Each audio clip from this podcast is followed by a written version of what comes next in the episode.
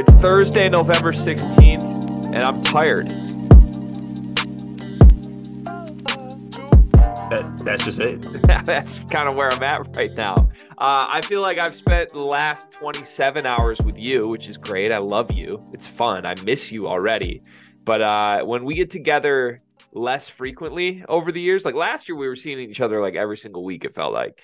Now we see each other like once every three months. And uh, I don't know that I can control myself from a fun perspective when I'm with you. Like I just want to have maximum fun, like podcasting with Kevin Sweeney and ordering deep dish pizza and making jokes at AJ Hoggard's expense until 4:45 in the morning. That's what we did last night. Yeah, and then we got up in the morning and drove back. I haven't recovered from that at all. like I think my voice is kind of gone. I have definitely like a, a cold going right now, but uh, I think I said this last week. I'm not sick to be clear. I just have the sniffles. I'm going to power through. This is willpower more than anything. But uh, it's good to see you again, my friend. You have a good day today. This is we're, recording this Wednesday night for Thursday's episode. So, what'd you do after you got home today? Uh, I got home. I did a little bit of work, but I also did a little bit of self care. And my form of self care in this case was I was sad. I got sad once again about Michigan State and you know obviously the the affairs of the basketball team currently.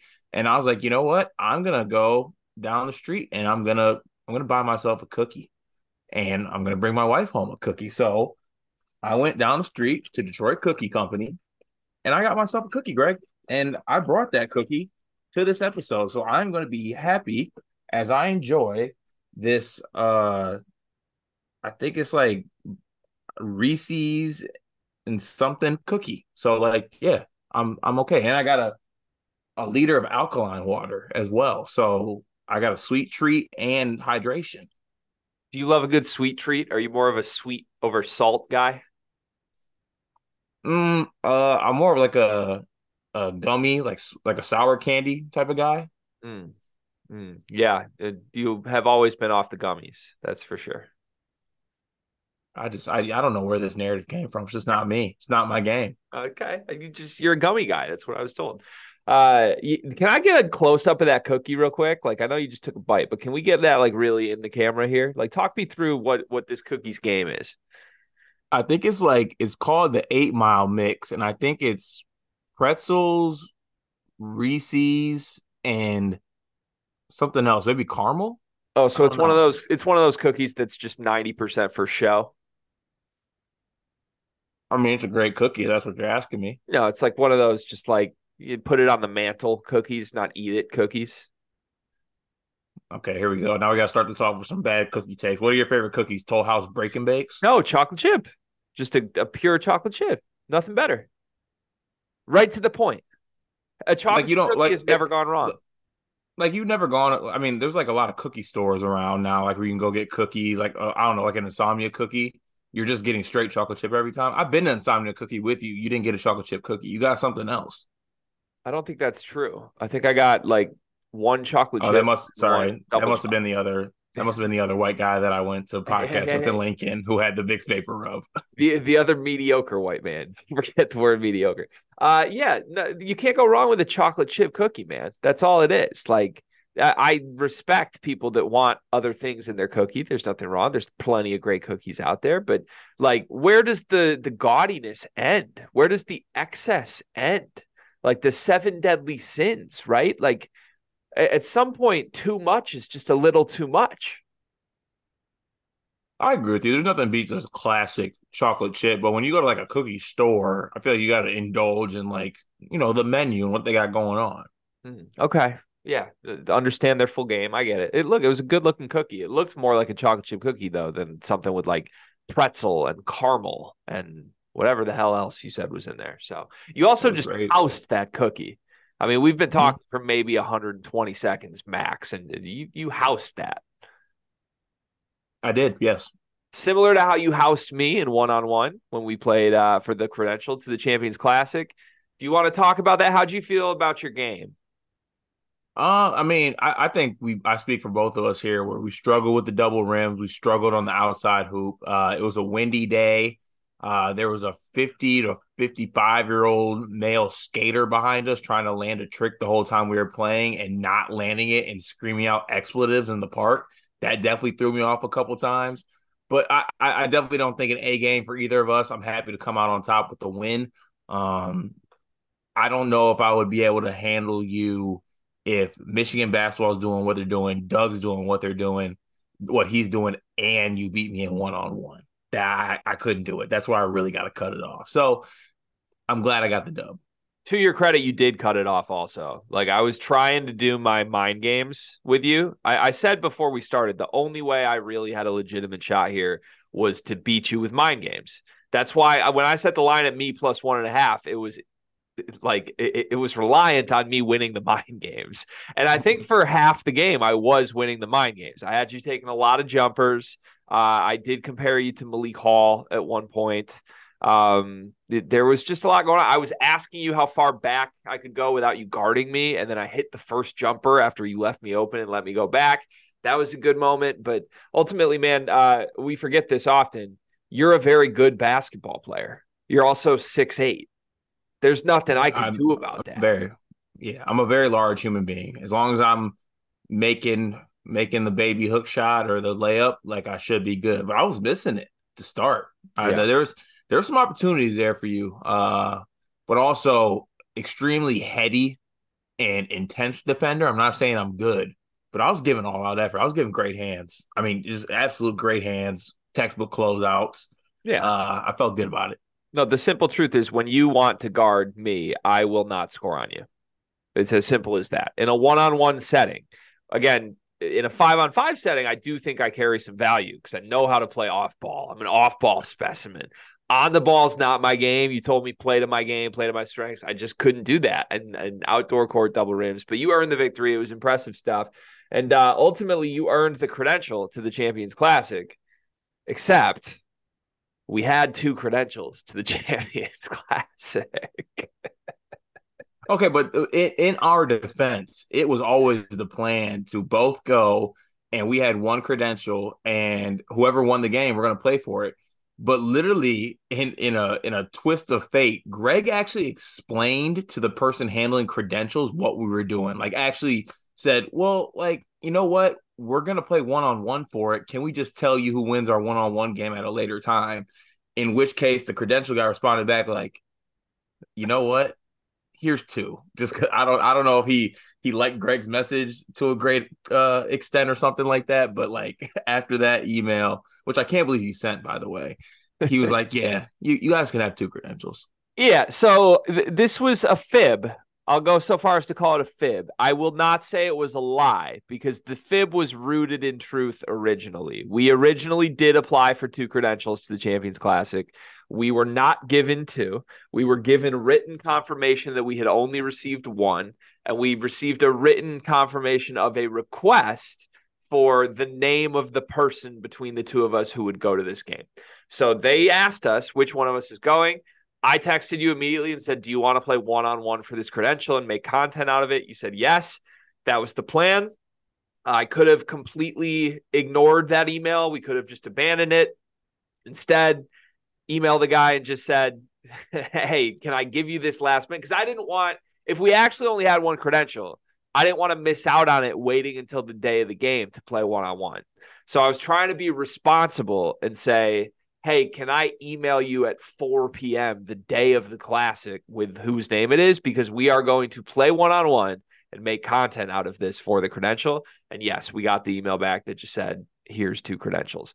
Uh, first off, shout out to the Champions Classic. I forget the name of the gentleman who helped us out here, but uh, it was much appreciated. Second of all, with events like this in general, I just want to say the people running these events should not be so nervous to give out credentials in general. Like maybe, yeah, do your vetting, like do your fact checking, but every single one of these events that we've pulled up to, including last year's Final Four, just has like rows and rows of empty seats. Yeah. Like just just give give the people the opportunity. I mean, obviously you can't let people just take advantage of it. has to be some sort of uh uh, you know, semblance of order with giving them out, but they could definitely be a little less lenient. Yeah, I don't know. Just like media row, we got up to our our press box row as soon as we got there yesterday, and like the entire row we were in had one of eleven spots filled that had assignments. It's just like I and I don't know. I'm sure there were people out there that got denied. I'm very thankful that we weren't. We have certainly been denied for other things in the past, and uh, we're still chasing that golden goose card of getting approved for the Final Four as Sleepers Media for the first time, maybe this year. But I'll be pretty upset if not, because there were just rows of empty seats at the Final Four last year and I don't see anybody else doing daily shows. You know how you said you want Kansas? Yeah. you want Worlock? I want you, Worlock. Okay. All right. David Worlock, if somehow this makes its way to you, we love you. And uh, I want you to love me. I want you to love me because I love you. Even though you don't know, you might not even know me, but I love you. We want to earn your respect, David Worlock. Okay, jam packed show tonight, as always. I said in the Discord, we don't know what we're going to talk about because there's no good games on. There's barely any good games on tomorrow. Uh, I kind of downplayed that a little. We have more than we when than we said that we can talk about. We're going to preview the Charleston Classic, which in my opinion is the best tournament that is on tomorrow. Uh, we're going to play a fun game I came up with. People are kind of hating my games, I think, in the YouTube comments. By the way, we got a lot of criticism for the stock market game. This one's easier. It's just tell me one thing you've learned about the top 15 teams in the country. So, very fun. I'm excited for that. And I even did the cutoff before we get to my team. So, you don't have to tell me anything about Michigan. That's a nice little bonus. And then, third topic today, uh, now that we've had some time to sleep on it briefly, I want to go back to the Champions Classic and just do some definitive winners and losers because we we were in the moment last night. It was kind of a blur, even though it was a very good episode. Uh, now we've slept on it, and maybe some things change. Maybe we don't feel as harsh on Tyrese Proctor as we did last night. Now that we're 24 hours removed, we also new thing are going to do some recaps and previews that won't always be part of the episode. Sometimes they will be part of the full episode that goes to Spotify and Apple. Sometimes they won't. Tonight, we are going to do a recap of the Rutgers game against Georgetown. We're going to do a recap of the Ohio State game against Merrimack and uh, clip those out individually. They'll be separate from this. So go to the YouTube channel if you want to watch or listen to those. Uh, we have a lot more of that coming as we get into Feast Week next week. And we have a lot of people who are going to help us out with that, that I'm very, very excited about. Deep breath. Anything else to add, Carter? Uh, no, you, you didn't really give me an opening on that one. Uh, you really covered it all. Okay. I'm sorry. I got to share the rock a little more. YouTube comment of the day. What do you got? Dude, a lot of YouTube comments, and now I'm realizing why do I always start when you ask for a YouTube comment? A lot of YouTube comments. I always say that, but I I need to cut that out. It's becoming a shtick, and I don't want it to be that. Um, let's see here. A lot of Illinois fans. A lot of. okay, I think I think I'll go with this one and this comes from Krishi, I believe it is. You can tell in the first few minutes if AJ will have a good game. If he can get his primary defender on his hip easily, he'll have a good game. If not, he'll become passive. They don't post him up, so they need a screen with guards to get matchup when he needs to be on the switch. But really, Jaden needs more space. He has to be their second option offensively. Love the channel, fellas. You got any follow up to that? I got a, I got a short follow up to that. Yeah, you go ahead. Go first.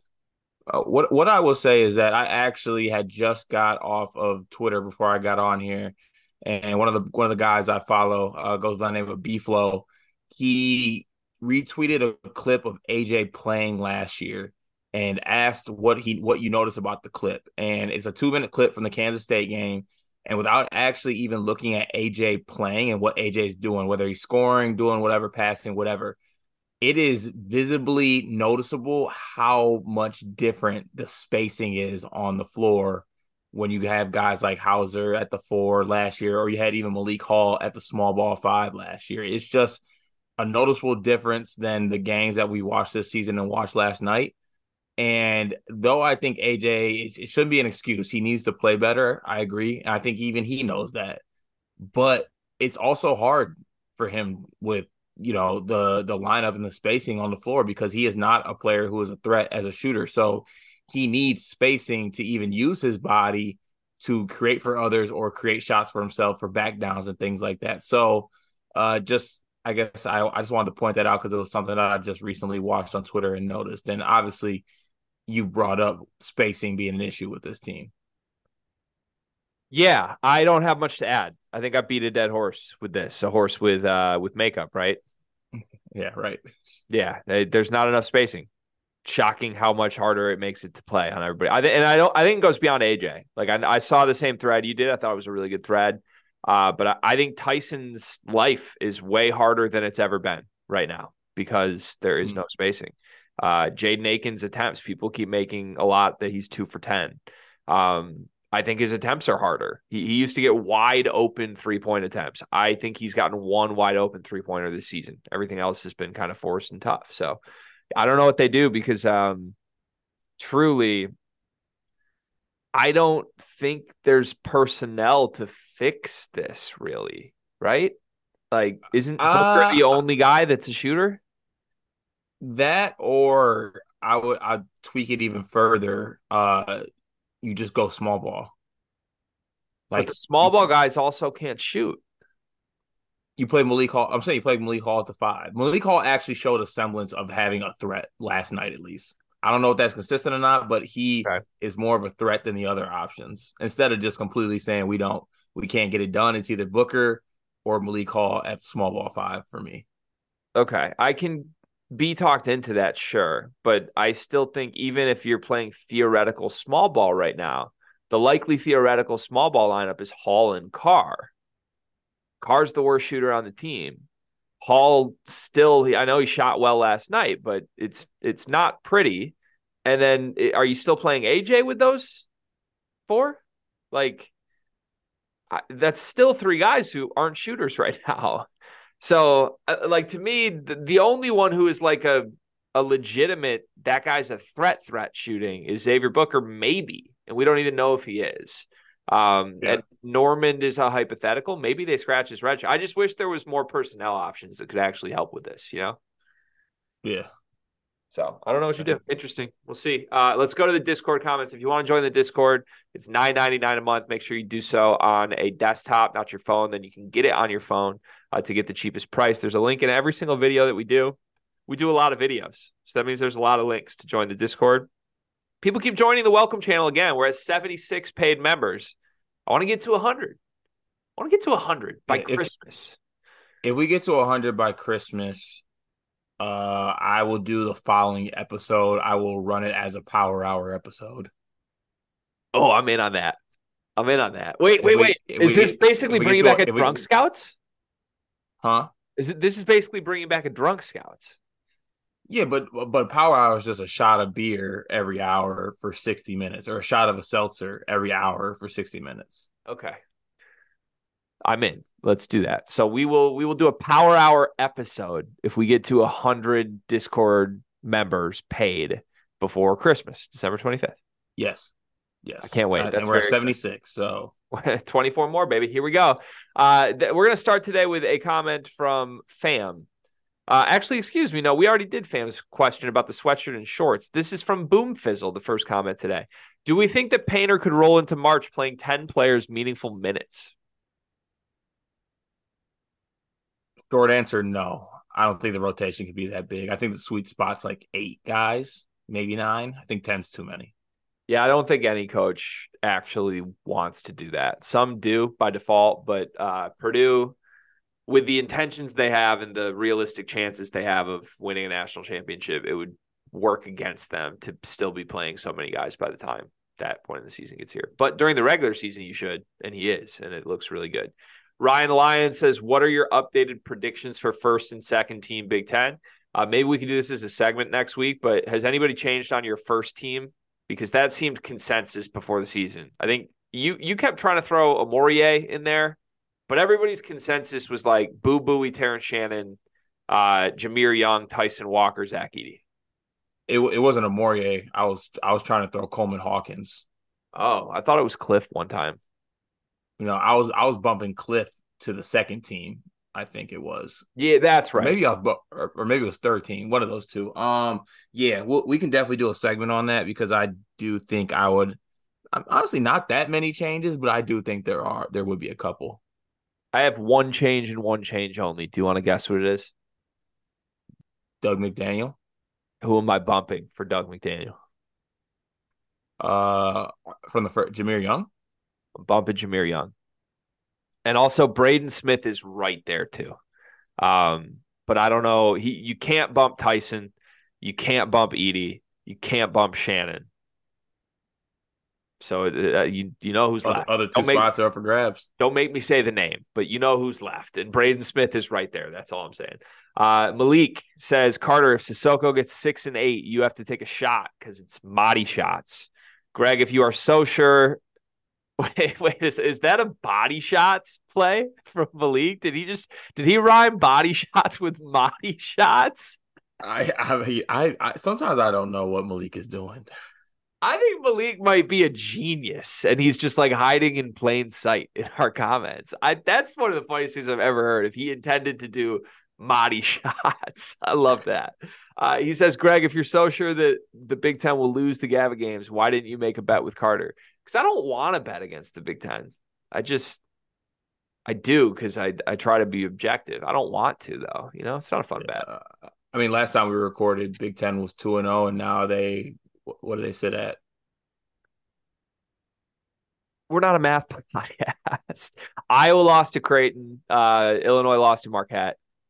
Are we? Are we two two? Uh, Rutgers is about to yeah. beat Georgetown, so that's three two.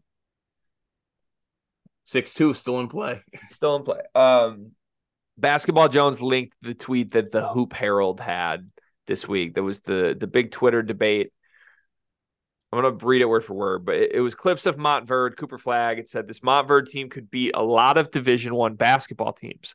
They would win a handful of conferences and are coached by one of the best in the world. Would would Montverde win any conference?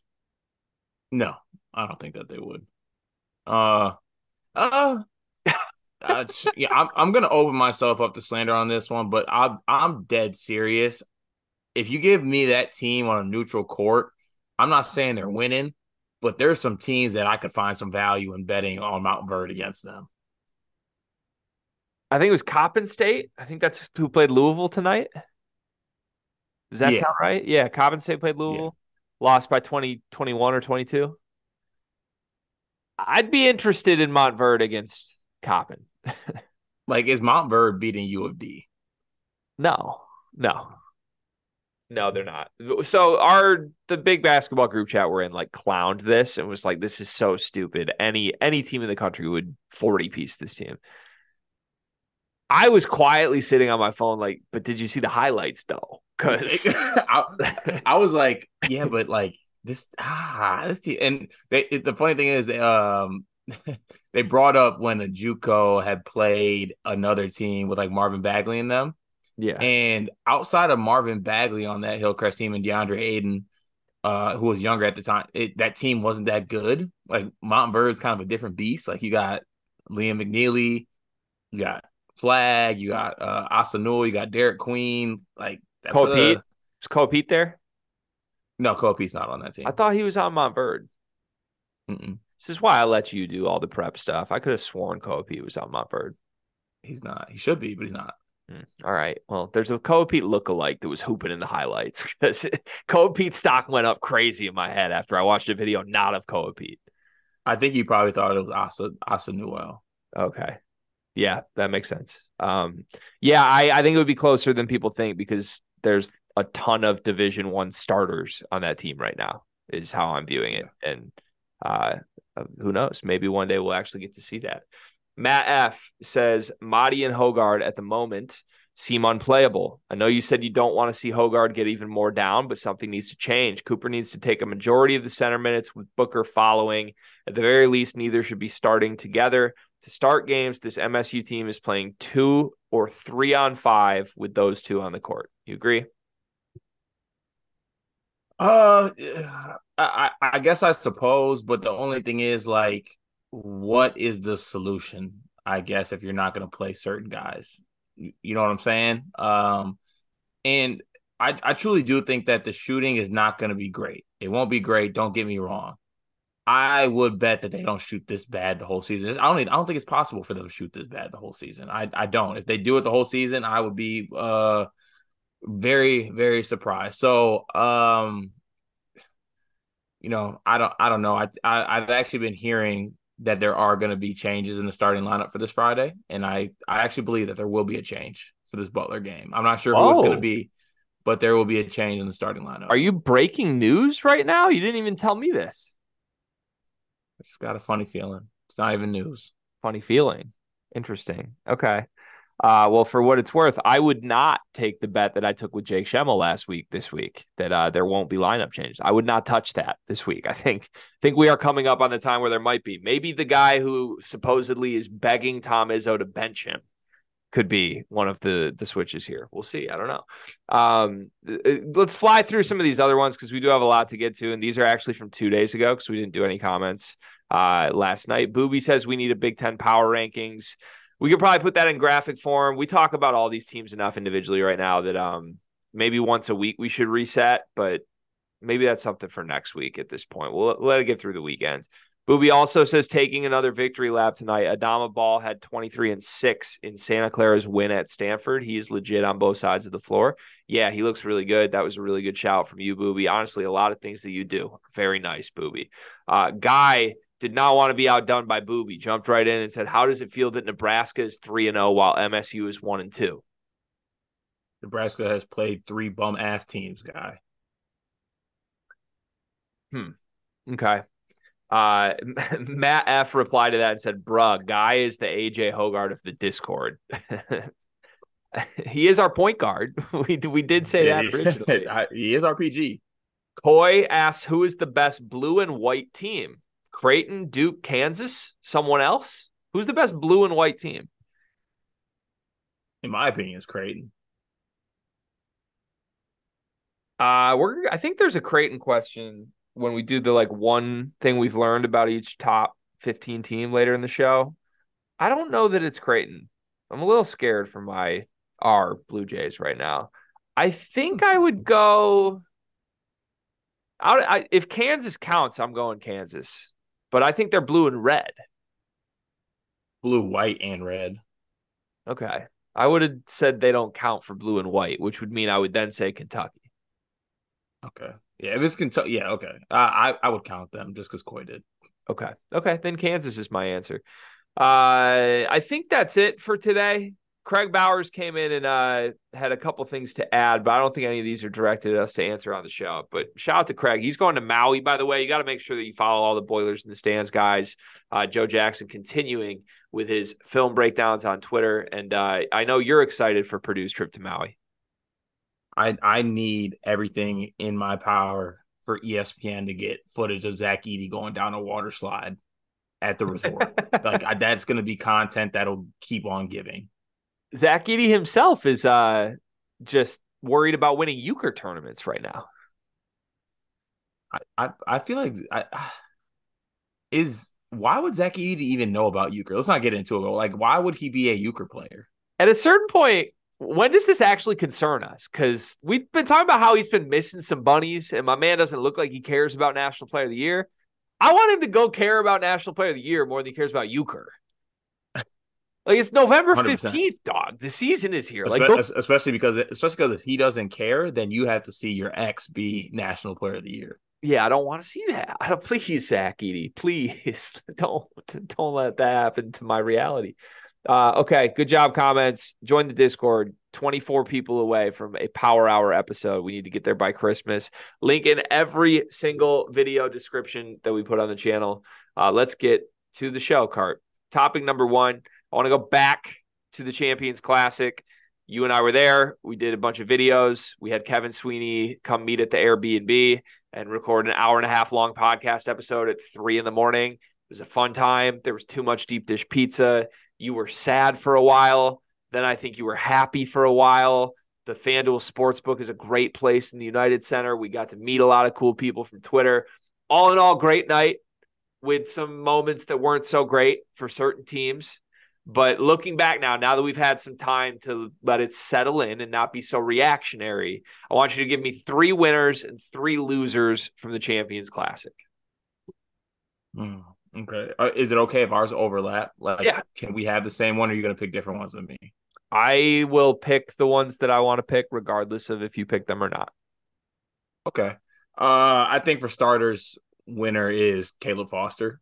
And when I say Caleb Foster, I mean Duke's guards in general. I think I would give it to them all because the fact that Jon Scheyer has the luxury of Caleb Foster, Jeremy Roach, Jared McCain, and Tyrese Proctor basically at his fingertips at all times, you can. I just think that gives them, so much versatility and uh, has me kind of back in on Duke, I guess, when I soured on them a little bit after that Arizona game and how they played. Um, so I'll go Caleb Foster, Duke's guards. I'll go Hunter Dickinson just because obviously 27 and 21, you, you can't argue with that. And outside of basketball last winter, can I go FanDuel Sportsbook yes, of course. in the United Center? of course. I mean that place is a that place is immaculate. I mean they got the setup, they got all the TVs, the beverages are good. Uh, I just I really enjoyed myself in that spot, and it made it great for us to be able to watch the games too. Uh, on top of the games we got to saw live. So yeah, I think those are my three winners. I love that. Uh, yeah, I think those are all good answers. Um, yeah, I, I like the the sportsbook shout out for sure. Hunter was absolutely a winner. I'll give my three winners. I only have one that overlaps with you. It is Hunter Dickinson. Uh, I'm shocked you didn't open with Hunter Dickinson.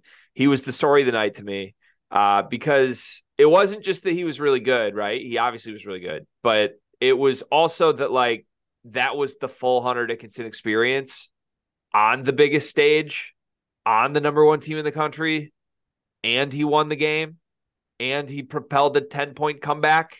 Like, I, I, I was gonna say the whole time, not to cut you off, but when they went up by 11-0, I think to start the game or like 9-0, you're like, I need some adversity to go, and I want to see what Hunter does. And then they storm Kentucky storms back, and you're like, uh oh, what's gonna happen? Leads the comeback. You know? yeah, I said this. Uh, I said those words to you in the moment last night, but I said this even looking back on it today. I like Hunter's not supposed to do what he did last night. The Hunter Dickinson that I know is supposed to blow an 11 point lead, get down 10, realize that his entire team on the wing isn't making like realize Nick Timberlake's over 3, realize Elmarko Jackson's over 3, and he's supposed to start finger pointing. Like he's supposed to hit the podium and literally say like guys got to realize this is the CAA anymore. Like that's what he's supposed to do. He did that for 3 years with Michigan. He would play great, get his numbers, lose games and then blame people. So I don't know what to make of this, man. Hunter uh it was a great performance on the court clearly. It still came with the pointing to his nuts. Like he hits the big 3 at halftime and bam, like apparently that's not going away with Bill Self here. Like, I don't know what to make of it. Like, I, apparently there is a world where Hunter Dickinson, being the same Hunter Dickinson we know and love, is just the best player in the country on the best team in the country. That's terrifying to me. Yeah, it's Kansas Keto Hunter as well. Looks in great shape. Great shape. We love that. Uh, he might be on the the me regimen right now. He looks like he's been running a mile every morning and eating fruit. Or not eating in your case. Yeah, I don't eat a lot, um, except for deep dish at two in the morning when I'm with you because live it up. I love Carter Elliott. Winner number two for me. I- I'll be curious what you think of these last two winners for me. Winner number two for me is Duke fans. Duke fans. Uh, variety of reasons why. So we had the Duke fans sitting in front of us like kitty corner, right? Who pretty objectively seemed like some of the most annoying people I've ever seen watch a basketball game. I think you and I would agree on that. Uh, with that said, they were passionate. They had some nice jerseys. Somebody had a Scheyer jersey. I kind of liked that. Like there was some heritage there. I liked it. Here's why Duke fans win. They get every call. They just get every call. That's got to be fun. I mean, yeah, Like, yeah, they, yeah. I, I, I, learned a lot about Kyle Filipowski in this game. I did not know that man flops all over the place. Mhm. Yeah, Like, all play- over plays for whistles. Yeah, the whole fan base plays for whistles. That's what I came away with. Like they, they were looking around like we're supposed to get these. We're Duke, and I just sort of had the realization like, wow, it, it would kind of be a nice luxury to have to be a Duke fan, just knowing you get that. You know, Yeah, hundred percent. that's it. So in that sense, they're a winner to me. And also, Uh, add to it, they get to root for Jon Scheyer, who just like is going to pull the number one recruiting class, keep them all for his sophomore year, and just keep doing it. Like Jon Scheyer's not supposed to go toe to toe with Tom Izzo and win his first game. And like, does that include like the young Duke fans? I think it includes all Duke fans for me. Yeah. Okay. Even um, the ones who haven't earned their stripes. Okay. Oh, sorry, I said stripes. You don't like stripes. No, it's just like you know your nephew Carter, right? Mm-hmm. Yeah, I know my nephew. Yeah, I, God, I, when TJ hears that, he's gonna really tear me up on that one. I I love your nephew Carter. I love his name. I love his swag. I love everything about him. If he was a Duke fan, he would be one of the most punchable kids of all time. It just is what it is. I, I say this with so much love. My guess would be that Carter would be a Duke fan. My guess on the on just the, on his whole the way he carries himself on the field on the pitch. I think I think he would be like Grayson Allen. He's that type of athlete. He's that type of athlete. He's a great player. Yeah. He's a menace. All right, let's let's move on. I love you, Carter. If my nephew's listening, uh, my third winner Rob Dillingham, third and final winner. Yeah, kid's sick, so fun. It, he's so and it's it honestly it's the full experience too. You got to enjoy it. Like you can't just love Rob Dillingham at four threes in ninety seconds. You got to love Rob Dillingham at four threes in ninety seconds. And at the end of the game, when he takes a tough corner tray air ball and it's an awful shot, you just got to embrace the whole experience of Dillingham, and it's it, it's a great ride and experience to be on. Like if if you don't if you're not on it, I highly recommend giving it a go. Are you in or out on the Thrillingham nickname? I'm out on it big time. I'm out on it. I just think I just think Rob Dillingham as a name is just fire enough. Yeah. Yeah, me too. I don't think you need to spice it up. It's Rob yeah. Dillingham. Also also his Instagram name is Rob with with with the shifts. With the shifts? Yeah, instead of instead of with the shits, it's with the with the shifts, like shifty. Okay, I wish it was just with the shits, but it's okay. Shifts is fine. Uh, all right, that was yeah. That those are my winners. You want to do your losers really quick? We don't need to spend as much time on losers, but I'm curious how much overlap we will have here. Okay, losers. I will go Michigan State spacing, AJ Hoggard, and Michigan State shooting. I can tell you put a lot of time and thought into that one. Honorable men- honorable mention Antonio Reeves. yeah, that's a good one. It's a really good one. Uh, yeah, the Kentucky guards. I I still am baffled by it when I listen back to the segment with Sweeney. Like, it seems like everybody's takeaway was just like, "Damn, Kentucky's really good," and I'm like, their guards were so bad at shooting in this game. But like I agree from watching it, I was like, wow, they are really good. It just it was wild. Like Antonio Reeves, I thought was horrible last night. And he's supposed to be like their if not best player, one of their best players. And it's kind of weird that both of those are happening concurrently. Uh, it's funny to me that you and I both did not have Antonio Reeves in our three, though. I know you were doing the Michigan State bit, but I don't have Reeves in my three. Uh, loser number one for me, Xavier Booker. Can I say it? He shouldn't have gone to Michigan State. Shouldn't have done it. I mean, I, I, I can't blame that that statement for. I, it's got to be frustrating and tough for him to watch what our front court does and not be given the opportunity. Shouldn't have done it. And if it changes, I'll change my tone. But two weeks into the season, I mean, the guy the guy was on NBA radars, and right now the narrative is he can't beat out Mady Sissoko that's tough. I don't know. I, like not, there's a there's a, a, good narrative. There's a bazillion other schools in the country that would just play him, even if they aren't winning games. And right now, Michigan State's not winning games. They still won't play him. It's in, insane to me. It's also not. I'm not asking for. I'm asking for like three minutes a half. Just give him a run. Give him one run in the second half, and I'm quiet about this. It's yes, crazy. Anything, crazy to me. Anything. It's crazy. Uh, loser number two for me, the United Center guy that yells. Uh, I've yes, I've talked about this in group chats to people directly to their face, to you for like an hour last night. There's just a guy who's on payroll at the United Center to just yell. That's his job. And uh, like he's he's like the entertainment guy where like a timeout comes on, he goes down the court like, all righty, kids, we got Jake from Duke, we got Jesse from Kansas. They're going at that. Who can make a layup? Let's go! Like that's that's his job. That's his whole job.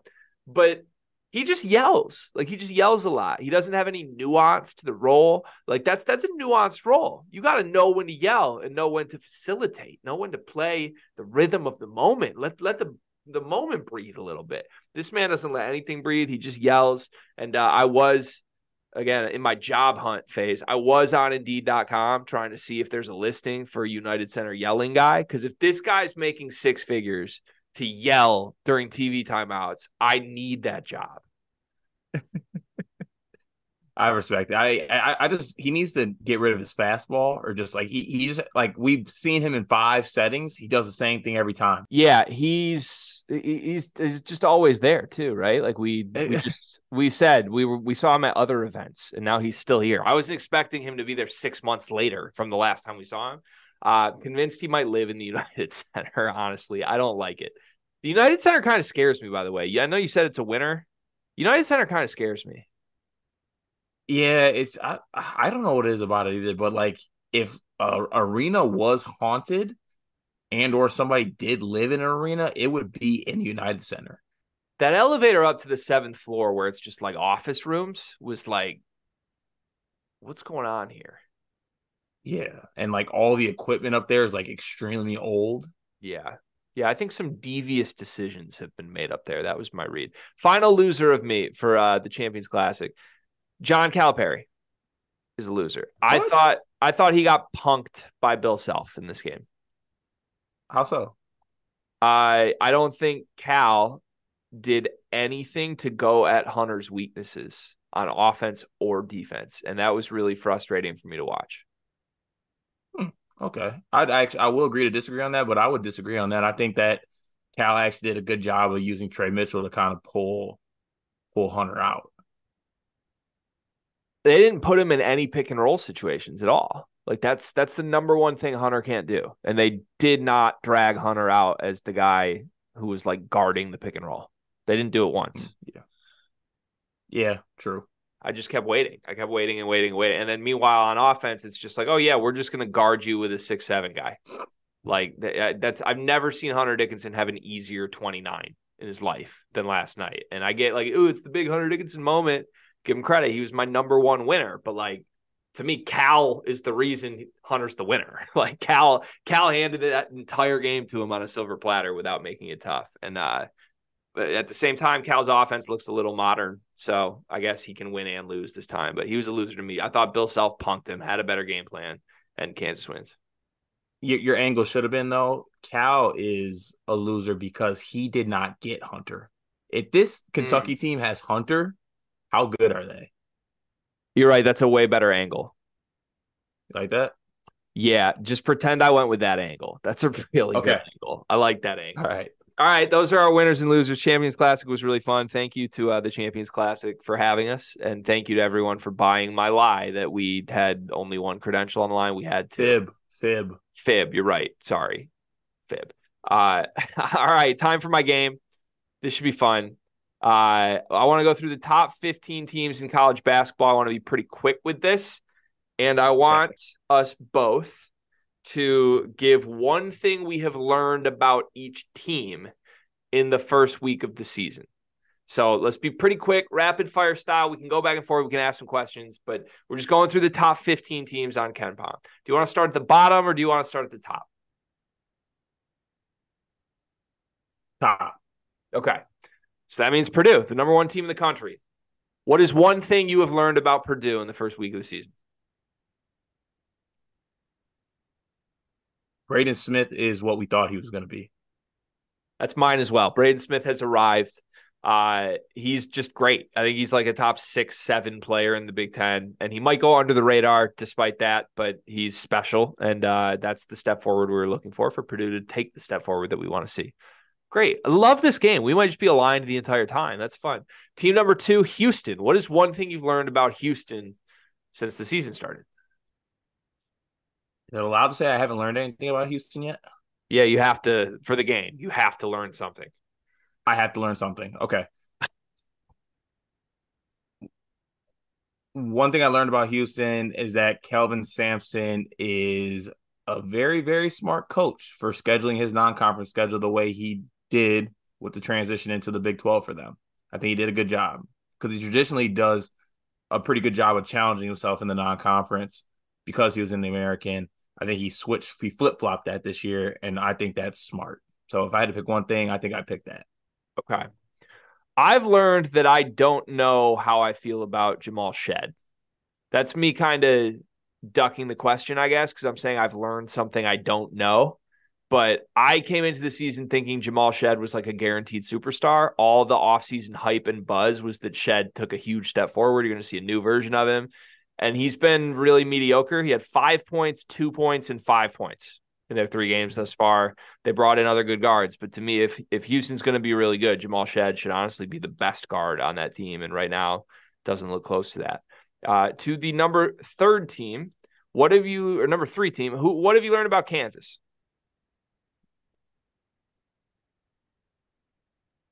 I learned that Kevin McCullar is going to step up in that wing position that Kansas has had over over this past couple seasons. I think it still remain to be seen what what it's going to be, but he's going to be that main wing high usage guy. I think he can do it. Yeah, Kevin McCullar is really good. That's what I've learned. Yeah, uh, and it, it's I think it's a product of the program. Like they just keep doing this with wings. Guys who were like good fourth options become great first or second options immediately when they need to. Kind of crazy. Yeah. If I'm yeah. a wing, I'm going to Michigan or Kansas right now. Yeah, it's special stuff. Shout out Jalen Wilson. That was a tough decision for him. What have you learned about UConn?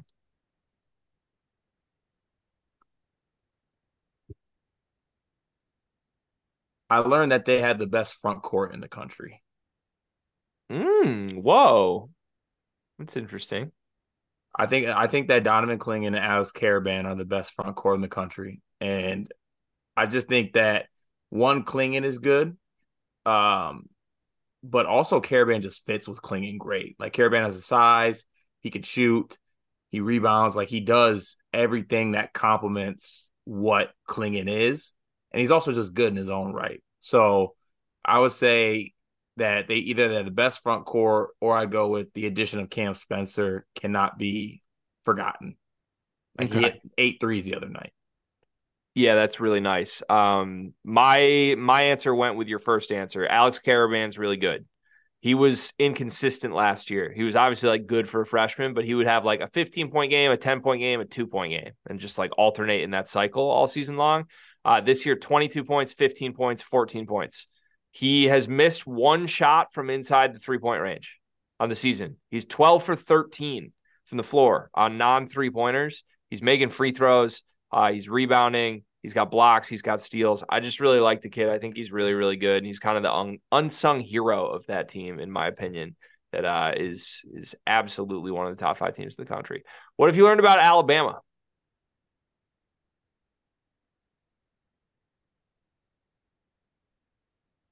I learned that the backcourt's legit.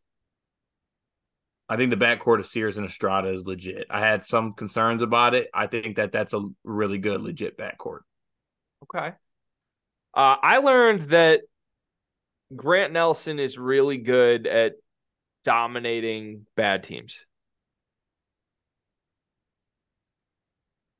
Is that because he hasn't played a good team yet? I don't know. That I need to still learn. But for right now, uh, I learned that Grant Nelson is still really, really good at that. He was crushing his first two games of the season. Uh, next up, we move to number six. It's the Arizona Wildcats. What have you learned about Arizona? I learned that Keshad Johnson is really damn good. That's mine too. He's so good. Yeah, he's so good. I, I, if I'm a San Diego State fan, I'm sick that he left. I know they're saying like the whole like we got uh Jaedon Lee now to like nah losing Keshad Johnson's tough, but what a blessing for Arizona to get him. I have this theory with him and the way he's going to affect Caleb Love that, like, I, I haven't figured out the best way to verbalize it yet, but it kind of reminds me of like someone that you know or some some friend you have.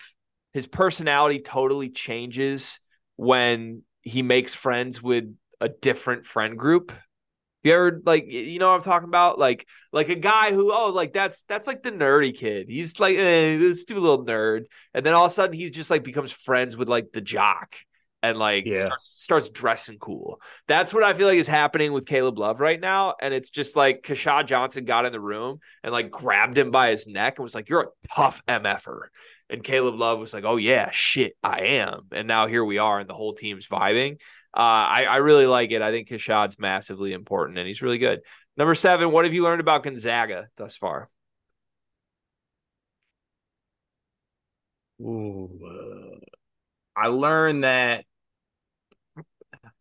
I learned that Braden Huff is good against bad teams. I'm interested to see what he looks like in against the Maui opponents.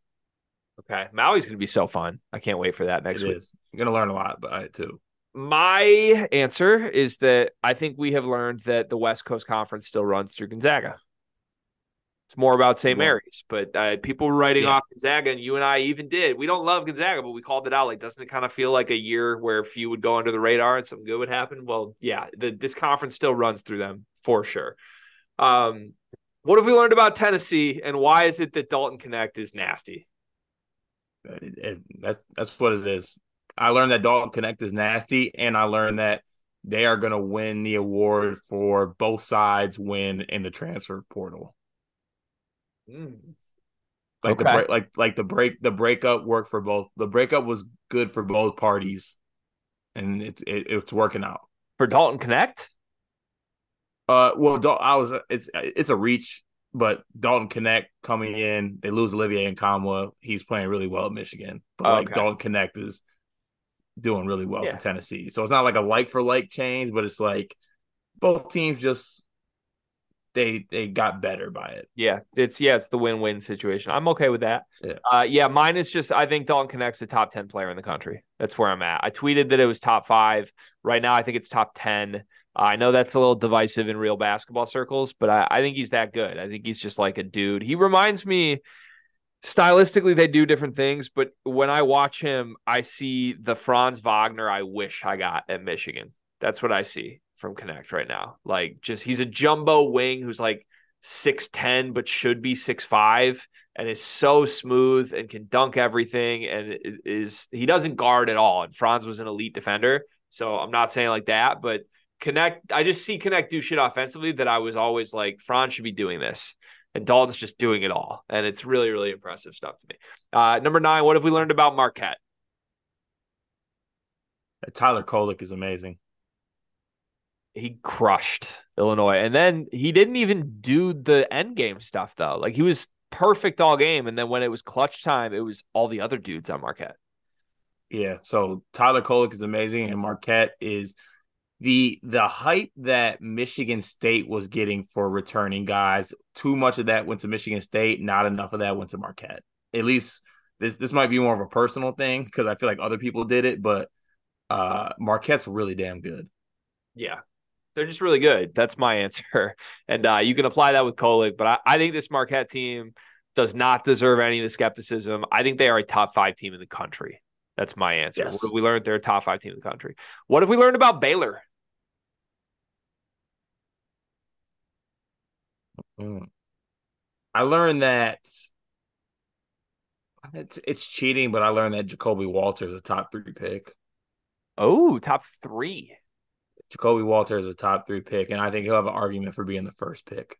Wow. Okay. I like that. Like I'm, I'm, I'm Um, seeing draft boards with Justin Edwards and Ron Holland, and like I'm actually a Ron Holland fan. I would take Ja'Kobe Walter over both those guys right now. Okay. Uh, I think we've learned already that this is the weakest Baylor team in the Scott Drew like superhuman era. Going back to when they won the national title, I Was I know still good or was still good or no? that I haven't learned yet, but I I can say definitively I think this year's team is worse than last year's team, and it's worse than every other team in the Scott Drew era. Um, I know RayJ had one really good game. RayJ is two for eight from three on the season right now. He had seven turnovers in a game. I don't know. He's like super high usage, and I still don't all the way. Like I think he's the weakest ball dominant Baylor guard we've seen in a long time. Yeah, I'm with you on that. Yeah. Um, It'd be interesting to watch them. I'm curious to see more. What have we learned about Creighton? We have five teams left. What have we learned about uh, our Creighton? I think we might have jumped the gun on Ashworth a little bit, but at the same time, I don't think it matters. What do you mean there? Because I think that Trey Alexander is that good. Oh wow. Okay, that that fits mine. Trey Alexander. I think is the best player. I, I think that okay. Actually, here's my here's my point in actual the, what I wanted to relay. It was also can Ashworth be better than Nembhard, or is Nembhard better than Ashworth? All it is is that because you don't have Nembhard now, you have Trey Alexander being the guy at the guard position, and that's great for Creighton because he's that guy. Yeah, my answer is just Trey Alexander's the best player on this team, and Kalk's the same dude he was last year for the record, but that's that should be notable. The Trey Alexander is now like past him. That that means something. I think he's probably a first team All American. And I know everybody's talking about Hunter right now. I think if you're betting a national player of the year, the better bet is Trey Alexander than it is Hunter right now. And I think there's really, really good value on that. Four more. What have we learned about Duke?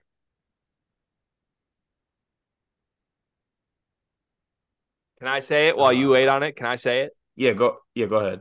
We've learned that Duke is soft we have learned that Duke is soft. That's my answer. This this team is yeah. soft. Yeah, I like that. They are. They're talented as hell, but they're going to win a lot of games just because they are more talented than teams they play and they get a lot of calls. But Flip plays for foul calls.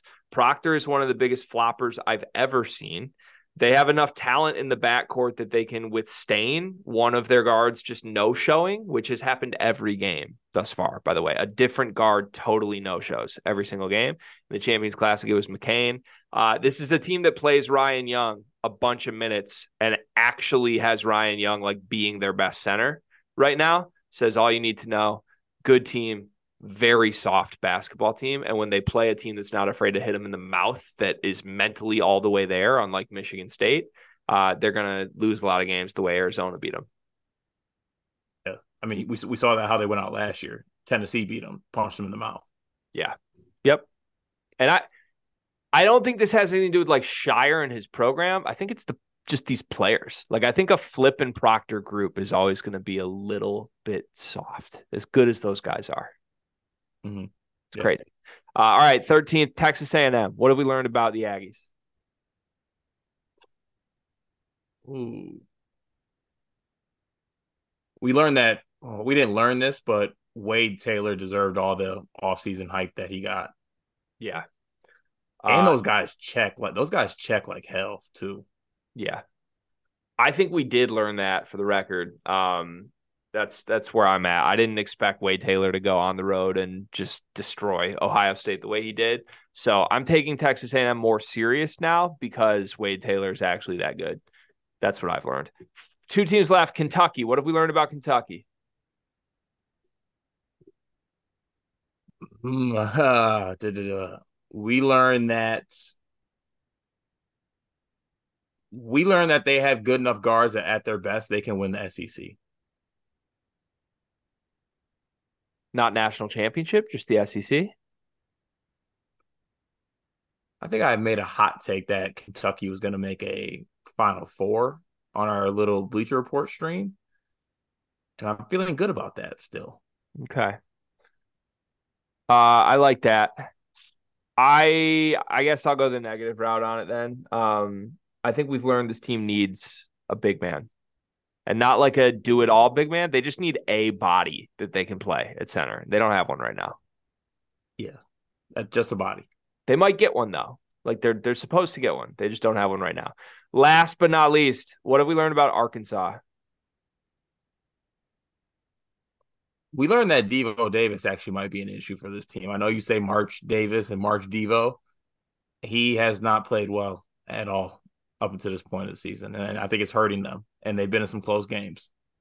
They have been in some close games. It's kind of a little bit crazy when you actually look through what's happened. Um,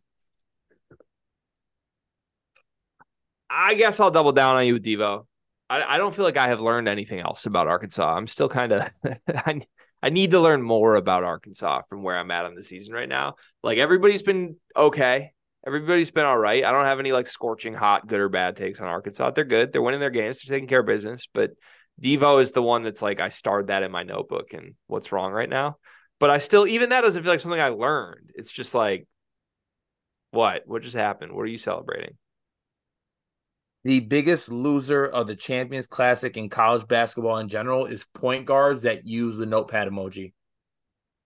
okay. It's a great way to end the segment. Thank you for that. Uh, all right. Final topic today. We're to do a quick little Charleston Classic preview. This is uh, one of the many tournaments that begins uh, today when you're watching this on Thursday. It's a decent field. We have Dayton, we have Houston, we have LSU, we have North Texas, we have St. John's, we have Towson, we have Wake Forest, and we have Utah. Uh, which of these first round games are you looking forward to most? And then we'll get to like predictions and who we think is going to win.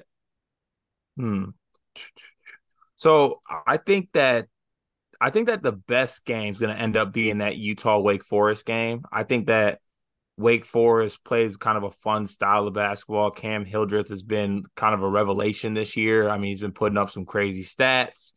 Um, I I would have said the Dayton game, but with the Smith injury, it just kind of it, it dampers it a little bit, and I feel like Dayton's going to kind of struggle going into these games. So I think the Utah Wake Forest one is the one that I'm looking forward to the most, especially if it gets to Wake Forest versus Houston, because I actually like Wake Forest's guards, and I'd like to see those Houston guards play a good set of guards. And I'm not saying that's the best guards that uh that Houston's going to go up against all season, but I think it's a it's a good early season test for them when they have not been tested so far.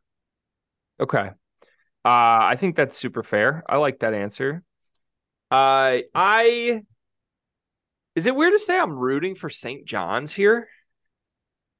Is is is there a little personal agenda on this? So I don't know how much we talked about because I was just like over the moon about Michigan, but like one of my things coming out of the St. John's game was that I, I was actually very impressed with their first half.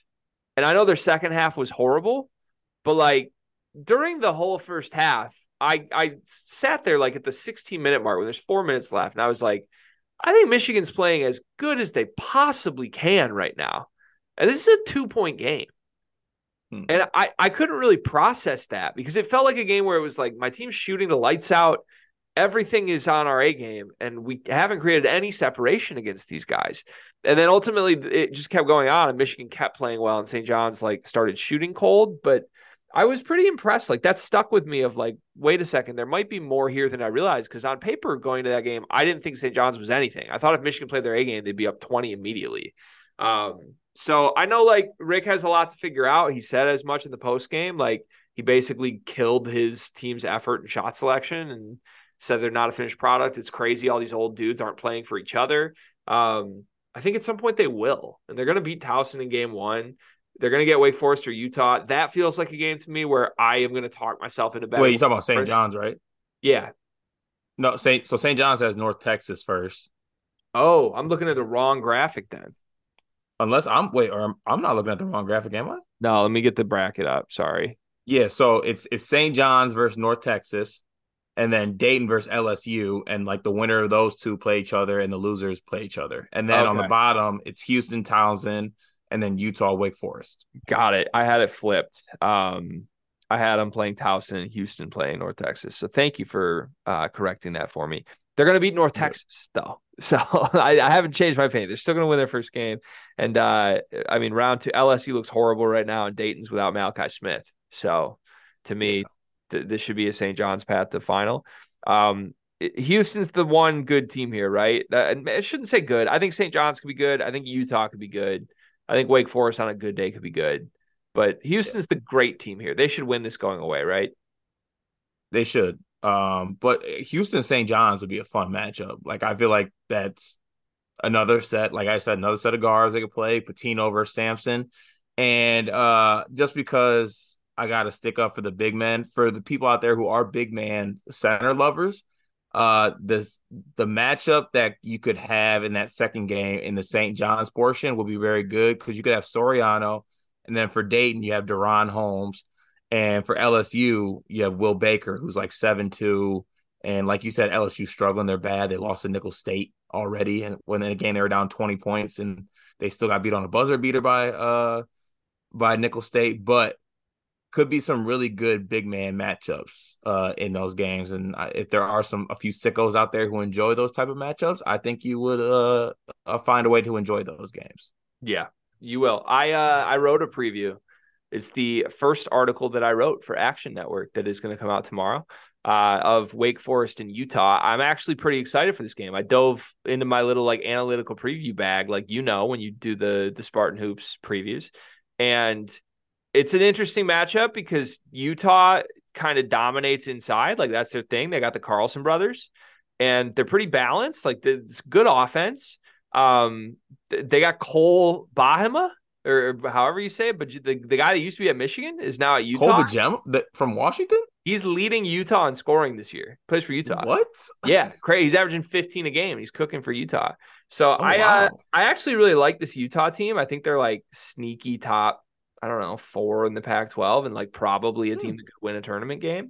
And Wake Forest is like the funnest team in the country. I love everything about them. I want to watch them. I want to bet on them. I don't think Wake Forest is actually good, like at all.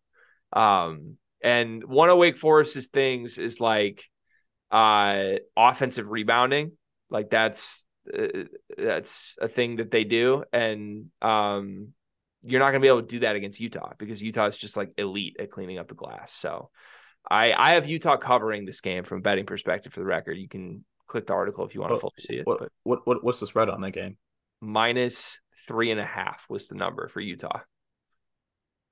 Well, but that's, Utah's favored minus three and a half. Yeah, it's one of those spreads where like you see the spread and you're like, oh, Wake Forest, but then you look at it more and you're like, God, this is trappy. Yeah, it's one of those like I want to tune in and like if they're giving me like Wake Forest plus seven, then I'm like, ooh, want that. But at three and a half, I do like Utah. It feels like a game you and I would be all over, text each other all day about it, and then by the first media timeout, we're down thirteen to two, and we're yep. like, we just know we're cooked. Uh, okay, so formal prediction: I have Houston, St. John's in the final. I have Houston winning. I I I, I have the same. Okay, I thought about being bold and going St. John's, but I restricting myself. Yeah, no, I, I, I truly believe that uh that they are, but your comments are going to springboard me into going back and at least checking in on Matthew Love's ball that St. John's Michigan game. Cause I, I just didn't see it with St. John's, but I might have just missed it just because I was locked into what Michigan was doing. It was a lot of just made shots, and obviously, like Michigan was not good defensively, but um, yeah, I was I was impressed with the shot making. They had a lot more shot making than I thought they had. So uh, keep sure. your eye on St. John's. That's all I would say. As the season goes on, keep your eye on them. Okay, exciting. This is the first of many tournaments we're very excited about in the next week. So we'll do a lot of preview stuff. That one was kind of quick and easy, but uh, we'll, we'll have more in depth stuff for Maui and the Battle for Atlantis and other tournaments as days come by. And like I said, some surprises coming to the channel as far as how we cover some of these games, previews, and recap wise that should be really, really exciting for the growth of this channel. Show some love, click subscribe while you're there, get in the comments. Uh, let's get to one big thing presented by Big B Cart. Are you going to do a sad Michigan State themed one big thing again? No, my one big thing is me. I'm a problem. And you know that. 7 4. No more elaboration. That's all it is. Nah, it's a game. Right. It's a game of making sure you have the most points at the end of it. Yeah, one of us did that on this podcast. One of us didn't. Well, I got the footage, so uh, be careful because it would be a shame. If would be a shame if the low lights leaked and that was all that leaked.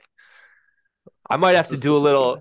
You, no, you the, no, the, Car- no. the Carter Elliott voiceovers, the Carter Elliott men's league highlight. Hey, hey, it's Greg here. Why don't we do a quick film session on Carter Elliott's men's league highlights today? And it's just your lowlights. Okay. Oh, I will have some men's league highlights dropping this week, by the way. Good plug. I thought you were horrible.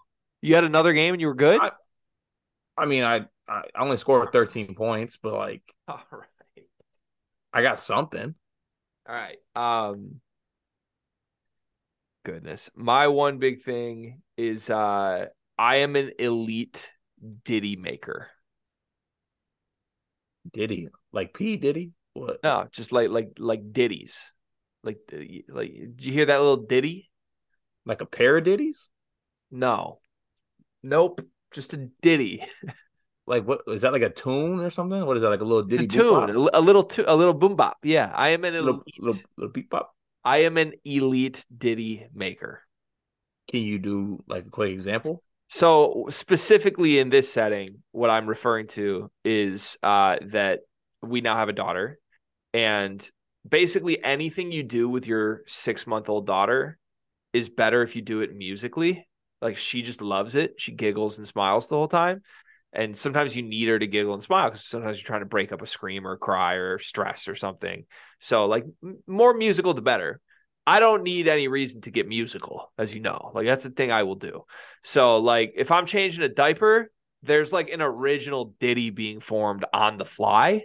And I like to think there's a lot of moms and dads out there who maybe come up with their own ditties that just aren't on the same catchiness wavelength that mine are.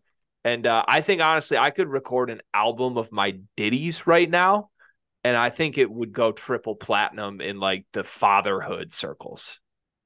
You should. I might also also think you would make a great children's book author. I've actually thought about doing that. I think you. I, I think you'd be good at that. Yeah, it would probably be something like the block was clean, and it would just be like rhymes about Trey Burke's clean block. My daddy missed his cover by half a point. that would actually be really good. All right. Uh, okay. Good show. Great to see you. We spent way too much time together in the last 24 hours. Uh, all right. I love you. Bye.